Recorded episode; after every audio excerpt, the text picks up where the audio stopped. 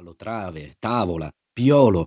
È stato cotto in una miscela di olio e bitume e può durare secoli immerso nell'acqua. Una strada che non si ferma mai davanti ad alcun ostacolo, attraversa foreste, laghi e paludi, perfora le montagne. Una strada romana. Come sai tutte queste cose? Le so e basta, tagliò corto Armin. E adesso torniamo a casa. Nostro padre ci leverà la pelle di dosso per aver disobbedito. Non ce la faremo mai ad arrivare a casa prima del tramonto, disse Wolf. Non è detto. Siamo ottimi corridori e abbiamo molte buone ragioni per arrivare a casa in tempo. Prima fra tutte, non farci spellare vivi a frustate da nostro padre. Infatti, muoviamoci allora. Aspetta, disse Wolf. Senti questo rumore? Armin tese l'orecchio e aguzzò lo sguardo. È una legione romana in marcia, giù a terra. Wolf si appiattì al suolo. Ma che ci fanno qui? Shh, fece Armin.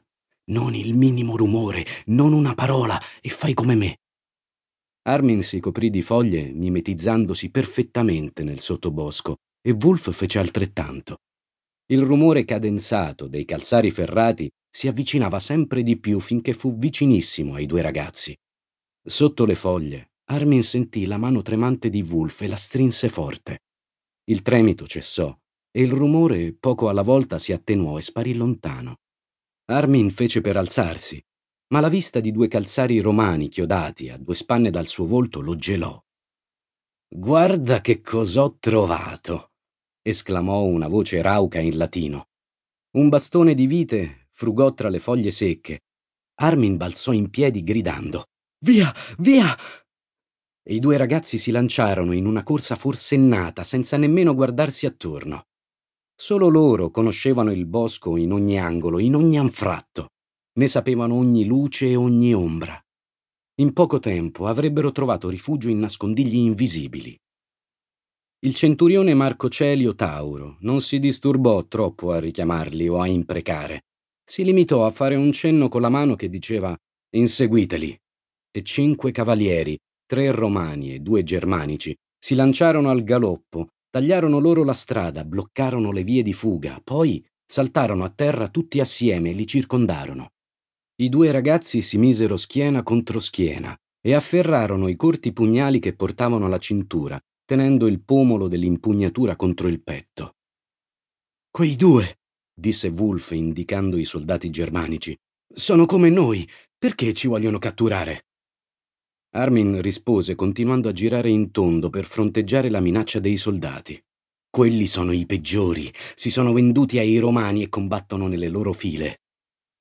L'assalto scattò simultaneo da ogni parte, ma i due ragazzi si difesero come belve, a coltellate, a calci, pugni e morsi.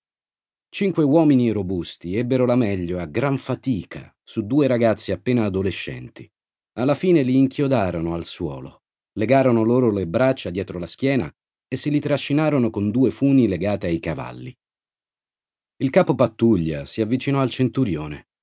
Quei due sono delle furie, ci sono voluti cinque uomini per bloccarli. Hai capito chi sono? domandò il centurione. Il soldato germanico annuì. Sono i figli di Sigmer, il capo dei Cherusci.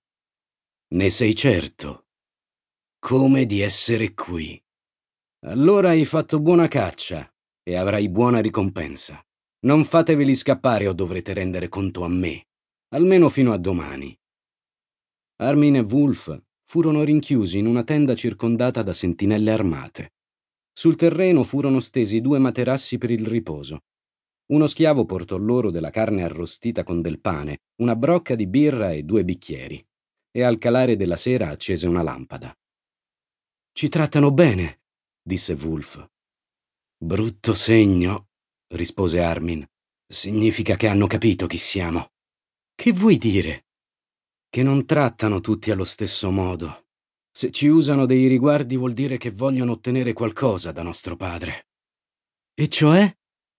Roma vuole soltanto una cosa, sottomissione.